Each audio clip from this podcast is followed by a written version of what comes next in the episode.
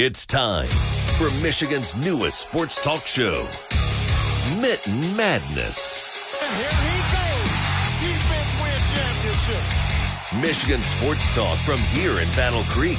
The latest stories, the biggest games, all across the Mitten State. That's not something you play with. Streaming live and on demand on the ninety-five point three W B C K app. Here are your hosts, Jacob Harrison and Da'Jzon Hughes. Hello there. Good morning. Welcome in to Mitten Madness ninety-five point three W B C K. My name is Jacob Harrison. I'm the brand manager of B C K. That is Da'Jzon Hughes. He's the brand manager of ten twenty-five, ten forty-nine, The Block there in Battle Creek. And we've got a lot to get into with the Lions having one more home playoff game and maybe another one on the way. We'll see how that goes. Uh, we've got Jim Harbaugh talk. A lot more to catch up with around uh, Detroit sports as well, because we haven't had the chance to talk about the Red Wings or the Pistons in a while. Uh, so we'll get into all of that throughout the show here for the next hour. But before we do that, as we always do, D J, man, how's it going? I'm good. Obviously, my Packers pulled out another one over Mike McCarthy, and we now have more wins, more playoff wins at A T and T Stadium than Dallas Cowboys do. So that is officially Lambeau Field South. Um, and, I mean, the Lions won, so I'm happy for them as well. Um, yeah, so, I, I mean, I'm feeling good. I can't I can't be upset. I just don't – I truly don't want to win this week. We'll, we'll get into that later on when we talk about the N F L. But I, I don't want to win this week. That, that's, that's kind of funny. Uh, I think it would be quite poetic if the Packers had to come to Ford Field and play the Detroit Lions in the N F C Championship. I think. Oh, and I'm be... saying I don't want to win for the sake of my wallet. Oh, the temptation. Temptation. I'm going. It's right. That's the biggest game in Lions history, at least in my lifetime. Oh, for sure. and and I'm right down the road, and they're playing my team. Who, sure. Who the last time they were in that stadium won the game convincingly. Convincingly. Might I, might I add? There's Thanksgiving no re- was a was a sucker punch. There would be no reason not to go to that game. And that really was the game that that kind sparked the run that the Packers are on right now. So uh, Jordan Love has been insane, by the way, to stare down that defense down in Dallas and, and do what he did. Oh, boy. He has some like twenty-seven touchdowns and one pick in the last nine games or something like that. Like, it's not surprising. It's been unreal. Uh, what, what's it like to have back-to-back Hall of Fame quarterbacks and then and then the third one come in and I was gonna say, be this, pretty good? This is all I've known.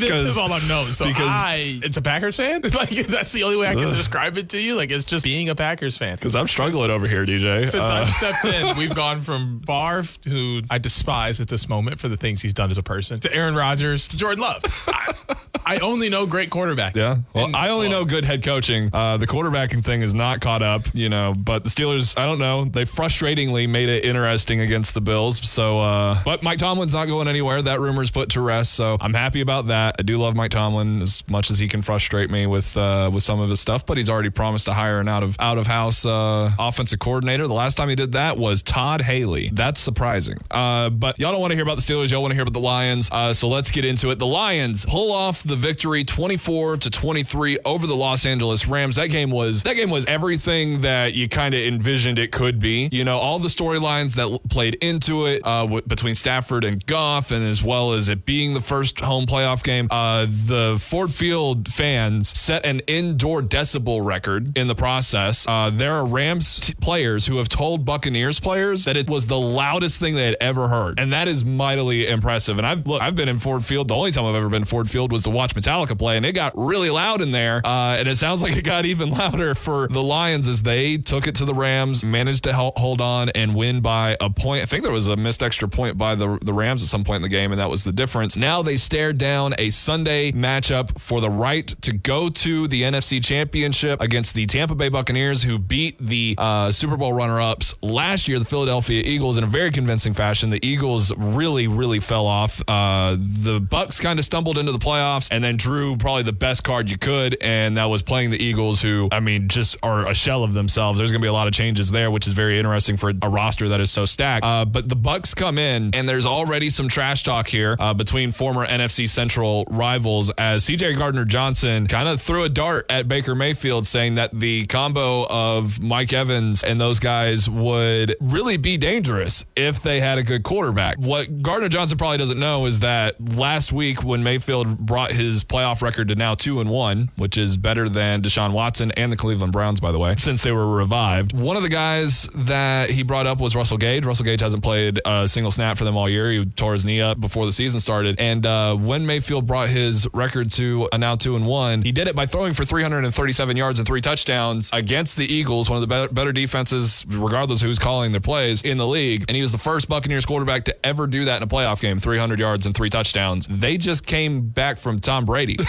They just, and they've had some solid quarterbacks in their playoff ventures before. I mean, Jeff Garcia used to throw for a lot of yards too. So I think C J. Gardner-Johnson may have lost out on this one. What What's kind of your confidence level of the, the Lions now hosting back-to-back home playoff games, but playing a team in the Bucks that are a little bit scrappy, a little bit underdogish, and that's exactly the way Baker Mayfield wants to play at quarterback? I mean, I think this game comes down to the Buccaneers defense more than the Lions defense, I think. Oh, really? Yeah, I think at the end of the day, the Lions can score, and we've seen that. So you have to make them uncomfortable. We've seen it with, like, the Bears beat the Lions. Why? Because their defense was all over them and made them uncomfortable, made Jared Goff very uncomfortable in the mm. pocket and caused turnovers. Teams that allow them to play their game, where they're able to run when they want, set up the play action, give Goff time in the pocket, they get shredded. So can the Bucs defense cause enough pressure on Jared Goff and the offensive line to disrupt the Detroit game plan? If they can't, they might as well kiss this game goodbye, because that they're probably going to break this the decibel record they broke last week this week. It's going to be insane inside that building,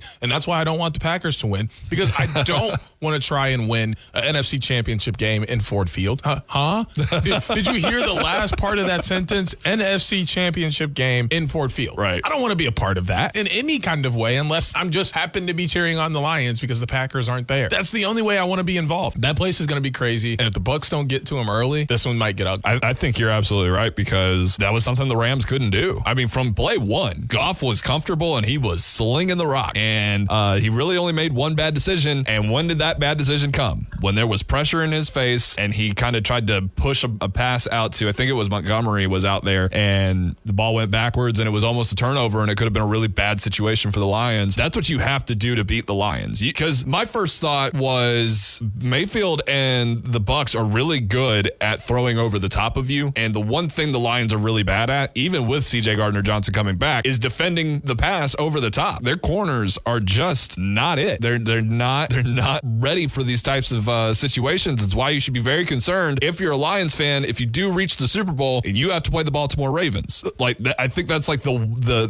the worst case scenario for Detroit if they get all the way. And in this game, I mean, you're talking about Mike Evans is still Mike Evans. Baker Mayfield is playing with extreme confidence, and now you're kind of feeding into that. And I think that is incredibly, incredibly dangerous. But like you said, I think the the aspect of this still being a home game for the Lions is monumental. I know that they wanted the the opportunity to go back down to Dallas and get their win back after, you know, kind of getting screwed over. But the the fact that they get back-to-back home playoff games is not lost on them. And really and truly, you're able to kind of build momentum based off of the the card that you've been dealt. You got a Rams team that was beatable, that that I said last week. I think they were well-equipped to go all the way out of all of the wild card teams, but a lot of their wins weren't quite as convincing as they appeared to be in that last final stretch. And with the Bucks, sure, they got the big win over the Eagles, but the Eagles, again, shells of them for, of their former selves. And when you look to the week prior to that, it was a touchdownless win over the worst team in the N F L, the Carolina Panthers, for the Bucs. So you really couldn't have draw, drawn a better hand here if you're the Lions on a path to the N F C Championship. Now, after that, yeah, that's what, when it's going to be difficult, because you either get the Packers or the Niners, who are two red-hot teams. Um, the Packers have, have handed it to you most recently. And on the other side of that, good luck to anybody thinking they're going to beat the Baltimore Ravens, is, is all I'm going to say to that. But speaking of the defensive backfield, there is one topic that kind of came over from last week's game that is kind of surrounding Detroit right now, and it's kind of kind of because of the way Dan Campbell responded to a question about it. For the, I believe, second straight week, or at least the second time here late in the season, Kirby Joseph has torn the A C L of a opposing tight end, T J. Hawkinson, in Minnesota, and this time it was Tyler Higbee. And I just wanted to kind of get your thoughts on the way that Dan Campbell responded to that, as well as the fact that that's what Kirby Joseph is doing. I'm not saying he's a dirty player, but Matthew Stafford got in his face after the play and told him he was dirty, a dirty player. Or it's not his fault, because where else is a defensive back supposed to hit a player? I, I, I don't know what you want defensive backs to do. You can't hit them high. You can't, like, what else are they supposed to do? You can't get there too early, can't get there too late, can't hit them high. The only place they can hit them is low. Mm. So this is going to happen. And the, the bad part is it's a lose-lose situation, because if you ask receivers, as a former receiver, receiver, don't hit me in my legs. Yeah. I would tell you to take this hit out of the game, but at the same time, you can't not take the the hit out, the head hits out of the game. So then at that point, where are they supposed to hit me? And if they hit me out of the air and in my midsection, I'm either going to break a rib or I'm just going to bounce off the tackle and keep running. So d- defensive backs' hands are so tied in these scenarios, and yet they're the dirty players. Like, there's nothing they can do about it. I think something that gets lost on a lot of people, and I played defense, uh, something that gets lost on a lot of people is that once you have committed to the way that you are going to hit somebody, there's nothing else you can do. Uh, this happened in the, the, not a similar situation, or it was a similar situation, not exactly the same thing, in the Steelers game where Miles Jack hit Josh Allen on a slide. Well, earlier in the game, Josh Allen feigned as if he was slowing down in order to use a ball carrier move that sprung him for a fifty-two-yard touchdown. And plus, Josh Allen's six five, two hundred forty pounds. Like, he can take a hit. And there was another moment where Patrick Peterson didn't hit him full force on a blitz because you're worried about getting penalized. If you play scared as a defender, you're going to get penalized. And if you play overly aggressive, you're going to get penalized. So why not just play overly aggressive and get the benefits of that instead of dealing with the consequences of not playing aggressively? I don't like the low hits any more than anybody else, but once Kirby Joseph commits to hitting low, there's nothing he can do about the fact that Tyler Higbee's right leg is the one that came down and was on the turf as he had committed to the to the hit. Because if Higbee's right leg is up and his left leg is down, he just gets blown up, and it's a it's a highlight reel play. Higbee gets up and plays the next down, and nobody's talking about this. But just because of the happenstance of the the rhythm that he was running and when Kirby Joseph commits to the hit, I would say this for any defender, by the way, is, you know, if, if this happened to a Lions player, I would say the same thing. There's just not a lot defenders can do when they're going fifteen, seventeen, eighteen miles an hour and they have to collide into a two hundred forty pound man at full speed, and they've already committed to the way that they're going to hit. You can't change that. You know, people lose sight of how athletic, incredible athletes are, but that makes them think that they're capable of doing superhuman things when really what they do is just extraordinary, and kind of just place these things a little bit more realistically. And I think we can anticipate better out of what to expect from defensive players in the N F L, because it's already hard enough as it is. All right, we'll take a break, and when we come back, we're going to talk a little bit about uh, Jim Harbaugh, his contract situation, where he could end up, and maybe some ramifications if he does end up leaving Michigan, here on Mitten Madness, ninety-five point three W B C K.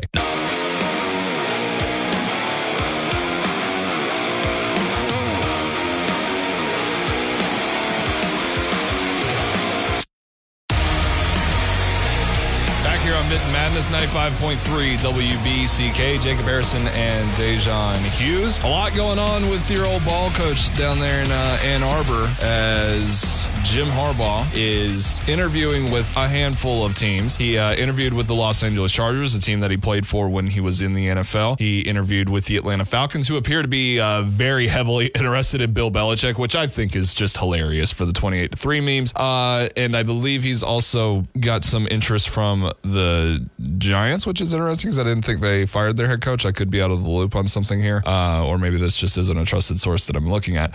Uh, either way, when it comes to Jim Harbaugh and kind of looking a sixty-nine million dollars contract in the eye and saying, nah, uh, and looking back at the N F L and saying, I want that Super Bowl. We talked about it a little bit last week. I mean, is this really the right move for Jim Harbaugh? I don't know, but I can see the allure, and especially when you look at that Chargers job, because there's a lot of talent down there in L A. Uh, the Atlanta job, not so much. Doesn't make a whole lot of sense to me. Uh, and that one seems pretty well skewed towards uh, Bill Belichick, but there's uh, you know, there's a, there's a lot of rumors going on right now when it comes to that. But if you had your choice out of these two that are kind of sparking up a little bit here with Harbaugh, and you know that he's gone and you know he's not coming back, I mean, where do you want to see Harbaugh fit in the N F L? With the Falcons and Desmond Ridder, or maybe even a different change there, or with Harbaugh? And uh, you're kind of giving me that look like, yeah, this is a dumb question. Of course, you know, it's Justin Herbert and the Chargers. No, I just don't care. I don't care. Oh, if he's gone, you're dead to me. not, not necessarily dead, but like if he leaves Michigan, like I don't care for him as a coach anymore. Not because, uh, you know, he's not, like, he's just not my coach anymore. So it's like, you're going to the N F L. You now are a competitor. Mm. You know, you're you're not coaching any of my team. You're not going to coach Packers, and you're not coaching the Wolverines anymore. So like, I wish you well in your in your future endeavors, but like, that's it. I wish you well. Yeah. You're now, thanks for the memories. We're done here. Exactly. Yeah. that, that, like, that's pretty much what it is. It's not hard feelings, but it's just like Jim Harbaugh's a good coach. Wherever he goes, he's bound to have some kind of success. If it's one of my teams, I'll cheer for him with the utmost and highest, you know, regards. And if not, I go, hey, I hope he does well. And that's it for me. I know a lot of Michigan fans are like super bent up on this and what could happen or what might not happen. And like the way I'm looking at it is I can't control any of this. He's interviewing and he's going to make a decision and I got to rock with it. Like that, that's it. That's how this goes for me. So that's I'm not too mature for make, sports radio, D J. I'm sorry, but I'm not going to try and make any, you know, like, do I want to try and guess and say that he's going to stay? Of course, because that's what I want. But like, it's also ludicrous to do that because I, I don't, I'm not even anywhere near him to know what he's thinking. I just want to be optimistic about it. Hope he returns to the maize and blue. And if not, then I wish him the best. If he doesn't come back to Michigan and does take an N F L job, uh, whether it's Atlanta or L A or, or wherever else, where does that leave Michigan? Because the coaching carousel has already happened in college football. And, you know, you can say what you want about Alabama's situation with Nick Saban and now Kalen DeBoer. Uh, Kalen DeBoer has signed a lot of head coaching candidates to his staff down there in Tuscaloosa. Uh, and on the, the same side of that, as I mentioned, the carousel is largely done. If Michigan is this late in the game with an opening at the head coaching position, it kind of leaves them in a weird spot. Uh, what do you think is kind of the, the best course if they have to traverse those waters in finding a new head coach? Uh, I guess in-house is what you want to do, like, because they do kind of already have that mentality going of what it what it takes to get it done and how the Michigan way, I guess, um, from the last few years. But anytime you have turnover, things completely change. And it's all just dependent on, do they want to try and keep some of the players they have now and, and add to that? And your best chance of doing that is promoting in-house. Because once you go out of house, you're probably going to lose a lot of those kids. But at the same time, a lot of those kids might be committed to Harbaugh. So they might leave anyway. Like it, at that point, it's just picking the best guy. So I don't really care. You know, just if you're going to leave out of the program, go get someone who is established and has proven themselves as a college coach or, or an N F L coach and, and knows what kind of program they're walking into. But I would probably lean toward promoting in-house because it's just set up to continue the trend that you already have, as a lot of these underclassmen are used to that kind of team. Yeah, I would agree with that, and especially considering the fact that this team did have to play in six games without Jim Harbaugh. Uh, there's kind of proof in the pudding that they can't exist without him. Uh, but I will say, in, in further comparison to what's happening in Tuscaloosa right now, Tuscaloosa is reeling because when you're head, when you have a head coaching change, the portal opens up for your team for thirty days, which is mind-boggling. This, the the rules, the timings of all of these things are just astronomically dumb. These things should exist in college football, but they should just make significantly more sense than than what they do right now. Uh, the five-star quarterback, uh, Julian Sayin, who signed in this class for the Crimson Tide, is already in the transfer portal. Uh, their number one receiver, Isaiah Bond, who caught the uh, Gravedigger fourth and thirty-one pass to beat the Auburn Tigers in the Iron Bowl, he's in the transfer portal. There's, tran- there's dudes. Caleb Downs is one of the best freshman to ever play college football at the safety position. Uh, if you remember the guy that almost intercepted the first play of the game in the Rose Bowl, he's in the transfer portal. And there's just nothing that, that Alabama could do about it. And it's very frustrating. And what I'm why I'm bringing all this up about my team is, is to say, if you lose Harbaugh, it's likely to happen to you too. Uh, I kind of asked you before the show, though, I wonder if the culture in Michigan is slightly different because they've already had to experience life without Harbaugh. They've already kind of seen what, what it what it looks like. like in a championship season, and maybe that helps. But at the same time, I mean, we've got former players in Alabama saying, dude, we only came here because of Nick Saban in the first place. You think we came here just because the script A looks cool? Because the Crimson uniforms are awesome? Like, no, we came here to play for Nick Saban. And if Saban wasn't there, we'd go somewhere else. Because that's how most college football players operate. Uh, anyone that goes to Oregon just because their uniforms look cool, they probably don't make the team after a couple of years, right? They're probably in the transfer portal for completely different reasons. So these are things that that you do kind of have to weigh if you do lose Jim Harbaugh. But I think there's plenty of reason to be confident that Michigan will continue to be a powerhouse in college football, especially with all the change that is happening. Uh, it's going to take a couple of years, I think, for Washington, Oregon, U S C, and U C L A to acclimate themselves to how Big Ten football is played and to acclimate themselves to the the travel schedule that that is going to come with that and everything else. They're going to have changed the way that those programs are run from the ground up to to get in step the Michigans, the the Ohio States, and the Penn States of this conference. But I do think that there should be plenty of reason to be confident that Michigan will continue to be a playoff caliber team and a championship caliber team. What's kind of your anticipation on that? If Jim Harbaugh does leave, can Michigan sustain the success that it's worked so hard and so long for to finally get up that mountain? Then you get to the mountaintop, and now the the the thing that helped get you up there is gone. Uh, sustain might be hard, uh, and, and I don't know if you can sustain if Harbaugh leaves. Um, but I think they have a better chance than a lot of other colleges in, in this scenario when it comes to football, because the difference with Michigan, because of how high profile of a school they are, they're like Stanford and Cal, like those kind of schools, where if you go, a large majority of that is because you want to go. Mm-hmm. So you're there for more than just the coach.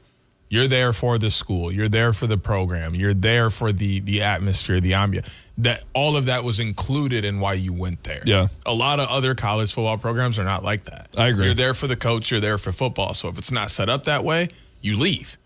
Transfer portal has shown that. Michigan doesn't have a lot of kids transfer out, and it's mainly because they're there to go to Michigan. A lot of kids who go to Michigan, their parents, their grandparents, their cousins, aunts, whatever the case was, went to Michigan. It's a family thing. Or they were a kid who grew up in Ohio or Michigan and was like, I want to play football at the University of Michigan, so I'm going to do what I can to get there. Like, these are kids who are invested in the university along with the football team. A lot of a lot of places, guys are only invested in the football team. So when that football culture changes or that football team changes and they're not set up in the same position they were when they came in, they want to leave. Mm. And I get it. I just think some guys are still bought into Harbaugh because that's just how it goes. Some guys actually did come to the school for Harbaugh and the chances that he can help them get to the N F L and everything else. That's going to be a portion of this team. That's just facts. But I do think there's a good portion of this team that wants to be in Ann Arbor, wants to play for Michigan. And, and you hear it all the time, like, this is a Michigan man. That's what this team says about each other. Oh, that's a Michigan guy right there. That's a Michigan man.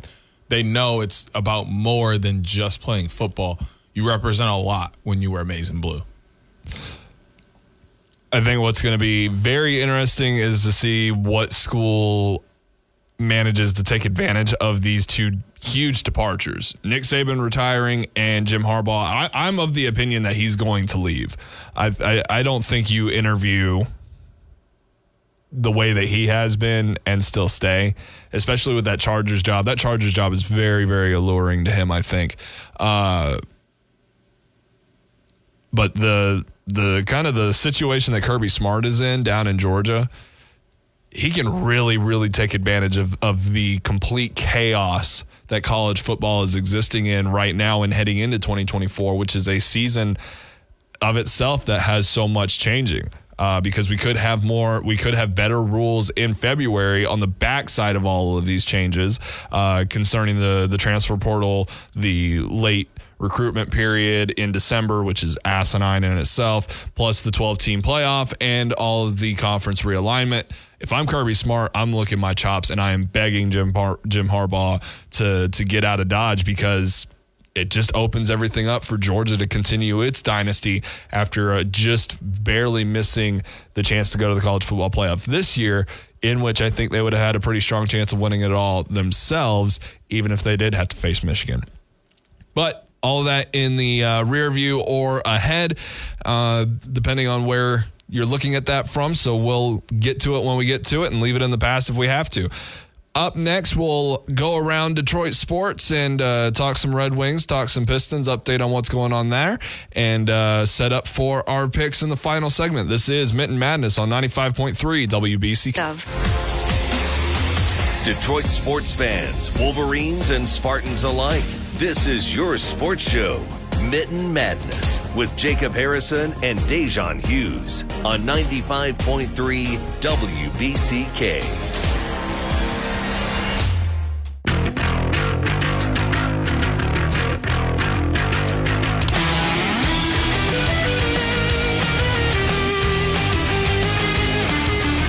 Mitten Madness ninety-five point three W B C K. Jacob Harrison and Da'Jzon Hughes. Let's uh, run through some Detroit sports as well as some college basketball stuff uh, just so that we touch all the bases, because it's been a while since we've been able to talk Red Wings, Pistons, and uh, Wolverine Spartan basketball. Uh, let's start with the Red Wings. They're twenty-three, sixteen, and five. fifteen, or excuse me, fifteenth in the Atlantic Division standings at the moment. Not too far behind there from Toronto, who they actually got the win over uh, late last week, or early in the week, I should say. Uh, Uh, D J and I were both pretty wrong about that. Uh, they followed that up with a three to two overtime win over Florida uh, on the road. They've got, as we're recording, they've got Carolina on the road tonight uh, as we're recording on a Friday. Uh, Saturday they have off, and then it's Sunday with the Lightning. Uh, what's kind of what's kind of got your interest right now when it comes to these uh, Red Wings? They're fourteenth in the E S P N Power Rankings, one ahead of the Penguins. I was joking with you earlier. I mean, the Penguins fans act like the program is burning to the ground, and Red Wings fans have plenty of reason to be pretty ecstatic with where their team is at the moment. And it can only, uh, it can still really get better. Uh, winnable games here to to close out January, but also, you know, kind of tough matchups as well to prove yourself, such as the one on Sunday night against the Lightning. Yeah, I mean, I think the Red Wings are just in a position where the guys on the team are having a fun time. D V Y is trying to bring in guys that fit into this group. Fans are happy to be back in downtown Detroit. They're happy to have a team playing good ball, and everybody's turning out. They're banging the glass. They're yelling. They're throwing the octopus out. Like, everything is exactly what Detroit hockey has always been. It's just not in the Joe Louis. So I think that the organization is just trying to ride this this ride or this wave that they found and and take it into the playoffs with momentum. They're just focused on themselves, and it seems like they're taking it one game at a time, which is really all you can do in an eighty-two game long hockey season. Uh, one aspect of this uh, kind of coming up game against the Lightning is whether or not Patrick Kane will be able to come back, uh, dealing with a lower body injury not related to his hip. Um, Won't be available for the Carolina game, as he is not available for the entire road trip from Toronto to Carolina. Uh, but they're going to check on him when they get back to host the Lightning. We'll pick that Lightning game uh, in our pick segment in the next go of things here in just a little bit. We want to talk about the Detroit Pistons real quick. Uh, the Pistons did pick up a win uh, since the last time we talked. They won that Wizards game that we chose not to pick. Uh, but they are four and thirty-seven. Uh, win percentage is under point one, guys. They're twenty-four games back from the Milwaukee Bucks, which is who they will play tonight as you are listening. Uh, sat, or not tonight. They'll play the, the Bucks at three p.m. on Saturday. Uh, says a lot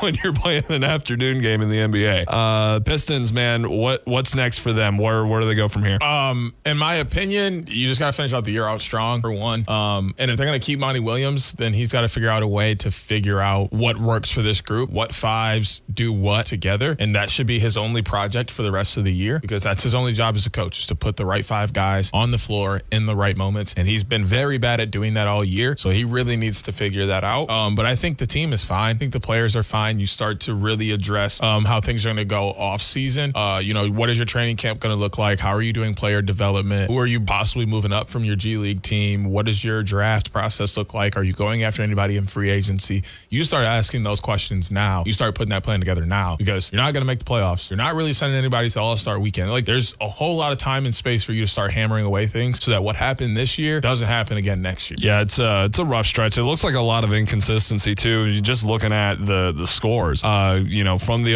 the I mean, nearly upsetting Boston in Boston was, was you know, uh, a fun way to end the year. Uh, and then, of course, getting that, that win that was so desperately needed against Toronto, which I think actually came a little bit sooner than some people might have expected. Uh, but then, you know, the, the blowout loss to Houston was unnecessary. Getting blown out by San Antonio was unnecessary. And then you really want to get that return game uh, last week against Houston, didn't do it. Uh, but nonetheless, when you got a chance to play the Wizards, you got to come away with a W at this point. That's, you know, that's really playing at your level. Uh, this week coming up, they've got uh, Milwaukee again on Monday, Charlotte, a winnable game Wednesday, and then again next Saturday is going to be the Wizard game that, that I believe you're going to, right, D J? Where uh, maybe they could pick up their fifth win of the... Not the Wizards, uh, O K C. Oh, you're going to the O K C game. Okay, yeah. Well, uh, those three games, that three-game stretch there, they got to win at least one of them. Uh, you'd think they, they will. You you think they should, but you know this has been this has been that. I, you hope they win one of those, right? You don't think they should. Well, you don't I think mean, they will. You think they hope. You, you hope. That's the, that's the best thing you can do with a Detroit Pistons team hard. right now is hope. You know how optimistic I am. Like yes, I know. It's just it's hard to find the optimism because we came in and we were like, ah, oh, they should be pretty middle of the road, and they are just they're just not. And I can't for the life of me understand why. You've explained it a couple of times, but yet here we are. Getting to the Michigan Wolverines. You want to go Wolverines or Spartans first? Uh, we can go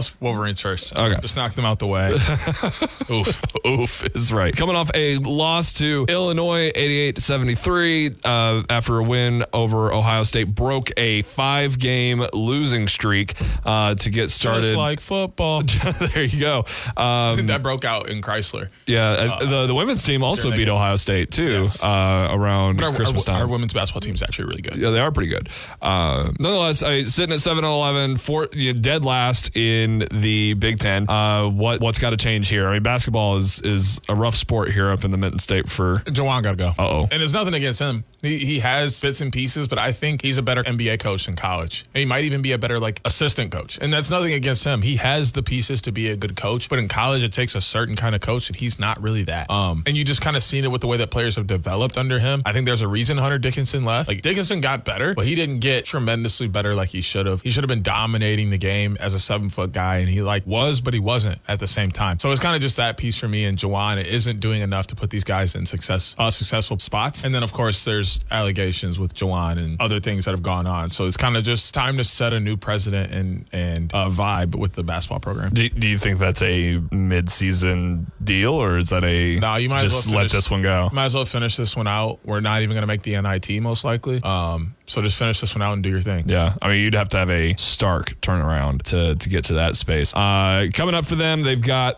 oof, ouch. They are on the road in Purdue in a couple of days. Then they've got Iowa. That's not an easy task, whether they're ranked or not. And then they're on the road in East Lansing to close out the first month of January against the Spartans. Uh, just not an easy road whatsoever. You're you're probably not wrong about the N I T comment, uh, but you're Michigan. Your, your name should never be at the bottom of a Big Ten standing in literally any sport. There's, there's really next to no excuse about that. I'm sure they'll improve. I'm sure they'll pick up some Big Ten wins where they can against the likes of uh, Rutgers and, I don't know, Nebraska, Penn State, but uh, well, they don't play Penn State again, but you know, and they lost to him. So it, it's just rough going all the way around for the Wolverines. Maybe a little bit brighter spot is over in East Lansing where the Spartans are putting some wins together, uh, but still not necessarily, you know, anywhere near where they wanted to be, but they are eleven and seven. They are kind of middle of the pack in the Big Ten. Uh, five game winning streak from Baylor to Penn State was disrupted by Northwestern and Illinois, both on the road, came back home, dubs over Rutgers and Minnesota, which are, uh, you know, Rutgers down there with Michigan at the bottom of the standings. They've got Maryland and Wisconsin on the road here in the over the next week. What's up with the, the Spartans? Um, I think Thomas' course is run. Um, he's great. It, I think it's kind of like a Saban thing where like Michigan State is still going to make the N C double A tournament. Like they're eleven and seven, but when you look at their caliber of games, they're going to get granted some some respect for their losses because a handful of those are ranked in the top ten, top five losses. They're going to give you some respect for that. They're going to find their groove in the Big Ten because they always do. That's what Michigan State does. Does. They're going to make the playoffs. But like at this point, it's kind of like that position where Tom Izzo's done his thing. He's won a couple national championships. He's been to plenty of Final Fours. He's created tons of N B A players. It's just time for him to enjoy his life and, and move on to another sector. Um, and then, you know, just a new president, I think, is time for college basketball in the state of Michigan. Um, because for whatever reason, the best team in the state is Western Michigan University. And like it's been a long time since the Broncos were the best basketball team in the state. So it, I think it's just time for new all around. Yeah, uh, being so close to, to Cal Mizzou, it might be high time that we actually start paying more attention to them rather than the Wolverines and the Spartans. It might only just be the, the fair outcome. I, I kind of look at the, the remaining schedule for the Spartans. That there might be a backdoor for them to squeak into the tourney. Uh, you know, kind of looking forward to, to Izzo getting a seven hundredth career win here in the next couple of weeks. But yeah, uh, tough times for the sport of basketball outside of Kalamazoo here in the Mitten State. But we got to cover it all, whether it's good or bad. And hey, for the most part, things are a lot better than they usually are. So we'll take that and uh, and move ahead with it. We've got our picks. We've got the divisional round of the N F L playoffs and more in those picks next here on Mitten Madness, ninety-five point three W B C K. ninety-five point three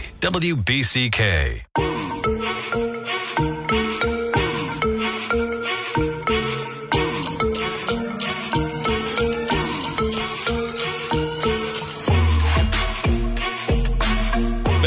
on Mitten Madness, ninety-five point three W B C K. Jacob Harrison and Da'Jzon Hughes getting set up for our picks. Uh, we've got the four divisional round playoff games, which will all be here on W B C K. Uh, the Saturday games start at four thirty. I believe the uh, actual start of pregame will start at four today on B C K. Tomorrow, things will kick off at two thirty pregame for Detroit and Tampa. All playoff games here on ninety-five point three W B C K leading up to and through Super Bowl fifty-eight. So, D J, update them on the standings. Where are we at? Last week, we had a very tough week. Split mm. it right down the middle, four and four for the each of us. So, we didn't move anywhere. You're still four games behind me. I'm eighty-nine and thirty-nine on the year, and you're close behind, eighty-five and forty-three. All right, first game up. We've got uh, N B A action on Sunday night, eight p.m. Indiana Pacers on the road to take on the Phoenix Suns. These are two of the uh, more fun teams in the N B A, so I uh, saw this one on the schedule, wanted to check it out. Uh, Pacers do have a lot of guys on the injury report, all of them game time decisions uh, for Friday night, but I'm assuming that they should be back after that, so we'll see if they're able to get back and healthy in time for this one, but uh, fifty-six percent chance for the Suns to win this one at home against the Pacers. Pacers, one of the highest scoring teams in the N B A. D J, who's going to win it? This one's very tough for me. Uh, I think this one, that what we're looking at in terms of the game cast and everything is based upon all of the injuries that you see there in the uh, injury report for the Pacers. The biggest two, Pascal Siakam, obviously awaiting his um, awaiting his physical and all the physicals for everybody who was traded in that trade. Once those are all good, he'll be able to play. And Tyrese Halliburton uh, also facing some uh, lower lower extremity issues, uh, which is normally the case with basketball players. Players anyway, and as long as those two are able to go, this should be a good game, which I think they will. Um, and then the bigger question on the opposite side is, are all of the Suns' big three going to play? And if they do, this is going to be a fantastic game. Um,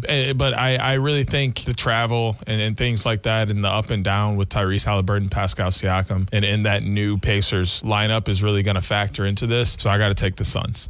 I think this will be a fun game. Uh, we're not quite to that point yet where football season is over and I can shift focus into these other sports. So uh, not going to lie, put this one on just to take the opposite one from you. I'm going to take the Pacers. Oh, so you're just trying to get back into I just got to get games. I'm either going to fall behind or I'm going to catch ground. I mean, I'm not mad at you. Before we get over into the N F L, which is what everybody's looking forward to this weekend, uh, we're going to get onto the ice. We picked a Red Wings game last weekend. We did not do well with that, as we picked the Maple Leafs and they went in and took care of business. The Lightning are coming to town, and the Wings are eleven and seven and one at home so far this year. They look very good at home. The Lightning are the Lightning, though, and they're always Stanley Cup favorites. Do the Wings have what it takes to put these guys away here at Little Caesars Arena, or are uh, is the strike or is Lightning going to strike midnight here in in Detroit? Uh, well, light, I think you were about to say is Lightning going to strike twice, and that's uh, you had to come off of that because Lightning didn't strike the first. First time because uh, the Red Wings won this uh, the first game in the series back in October, and Detroit is actually a game ahead of Tampa Bay in the division standings. So I'm actually I'm um, gonna do the the safe bet thing. Think that this is a you know especially if Patrick Kane comes back, uh, which I'm get I'm getting the impression that he's going to. Uh, Red Wings I think are gonna go on a tear after that. Uh, so give me the Red Wings over the Lightning. Emphatic win here in the middle of the season. I'm also gonna take the Wings. I'm a Wings fan. I like things that have been going on uh, with the Wings recently, and I really like how happy they are out on the ice. They look like they're enjoying their, they're enjoying themselves, and the fans are coming back out in droves to support. Uh, so Little Caesars Arena is going to be rocking. That Joe Louis horn is going to go off a couple times, and the Wings are skating off with the win. All right, into the N F L playoffs. Uh, I think this is probably the, the surprising matchup. Not going to lie, I did not expect the Packers to be here, but they are, uh, and they're playing really good football, but they have to go on the road again to San Francisco and play arguably the best team in the N F L. Uh, the Niners are twelve and five, uh, and they had the bye week. They're healthy. Uh,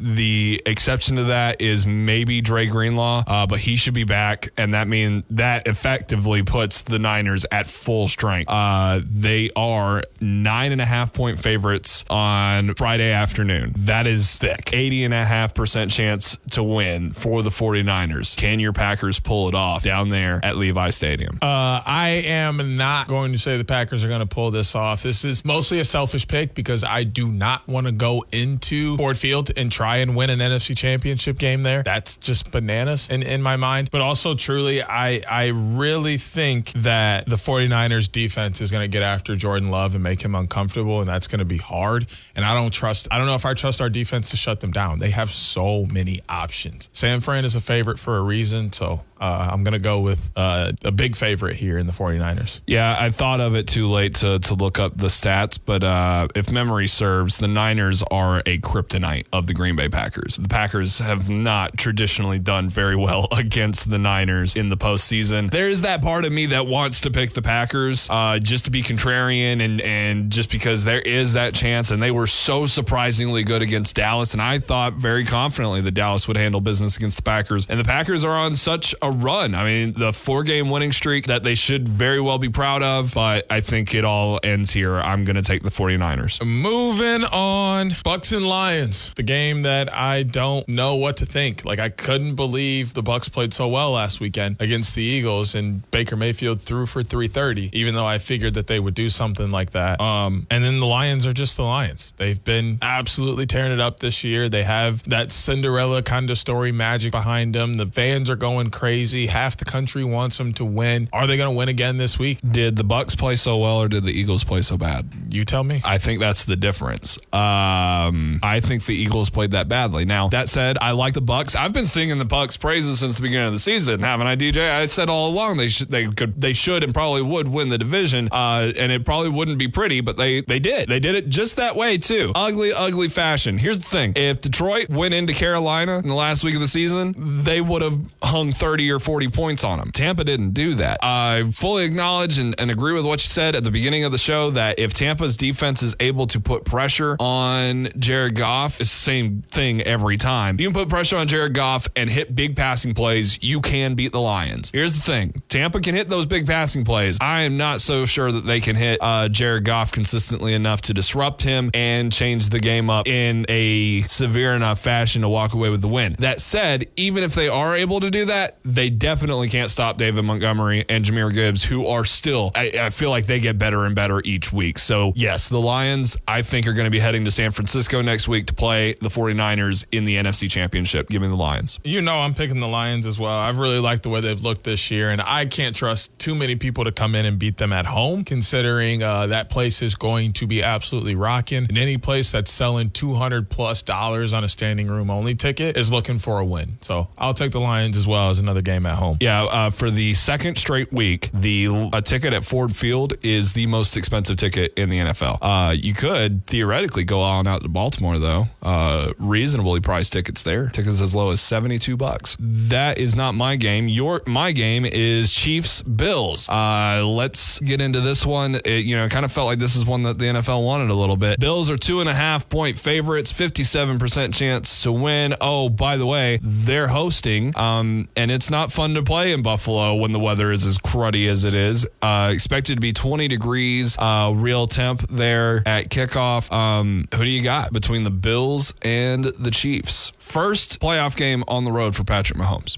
You just said a big factor here. First playoff game on the road for Patrick Mahomes. He's never been in this scenario, only played at home or in neutral sites. And the other piece is Buffalo might be the hottest team in the N F L right now. They haven't lost in forever. They're playing really good football on both sides. And they got my man Rasul Douglas, who is kind of been the changer. Like, he got there and things flipped for them. Their defense really started to pick it up and they started to win games. I got to go with trends. I like Buffalo. I like Buffalo as well. They finally get over the hump, and I don't think I don't think it's I think it's worth mentioning that Mahomes is playing in his first road playoff game, but I don't think it's like a factor at all. I think Mahomes all year has played as well as Mahomes always does. Just, ain't nobody catching the ball. Uh, and that that's going to be a significant problem. So uh, I, I, that's a problem that only only gets exacerbated in the cold. Now, that being said, they ran the ball very, very well against the, the, the Dolphins, which really threw me for a loop. So if you can run the ball against Buffalo, this game is going to be a lot, lot closer uh, than, than maybe I'm kind of expecting it to be. But again, I think the Bills are too hot, too good, and too ready to, to go to the A F C Championship. And I believe they would be hosting. No, they would not. The number one seed obviously still alive. Uh, so who is going to be hosting? Uh, you've got the, the Houston-Baltimore game up next. I mean, this one is is probably the most exciting game of the weekend. Um, you have the Texans with C J Stroud and, and a ton of rookies and, and young players around him who have been absolutely electric, really kind of on both sides of the ball, making it happen for their fans down in N R G Stadium, which it was electric to see them, you know, in that home environment to close things out. But they are facing the one seed in the Ravens, who have rested, have Lamar Jackson, who's having an M V P-like season. The defense has been unreal all year. Can they go over into Baltimore and get out of there with a victory? No. uh, the Ravens are the best team in the N F L. Um, and I think legitimately there are only three teams left in the playoffs. Not that there are many teams left in the playoffs, but there are only three teams in the playoffs that can legitimately beat the, the Ravens, and that is the, the 49ers, the Bills, and the Lions. Uh, notice how those are the teams that I took. And the Baltimore Ravens could easily thrash any of them because, oh, by the way, they have thrashed all of them.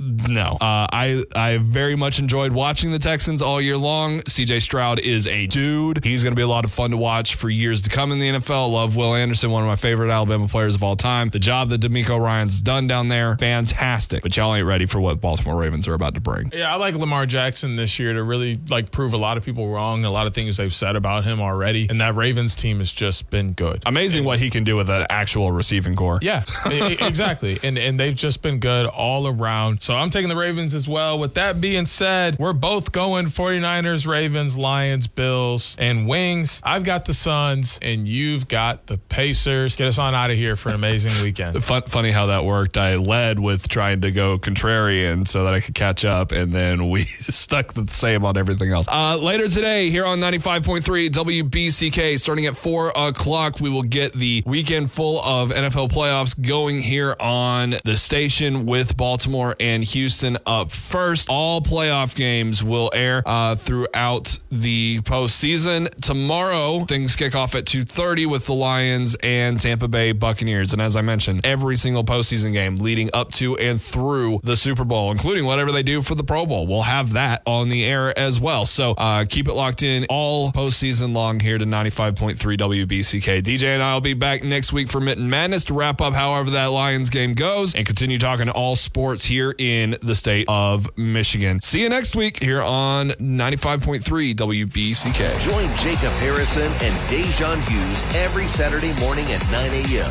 for Mitten Madness on ninety-five point three W B C K. Miss the show or want to play it back? Stream Mitten Madness live or on demand on the ninety-five point three W B C K app.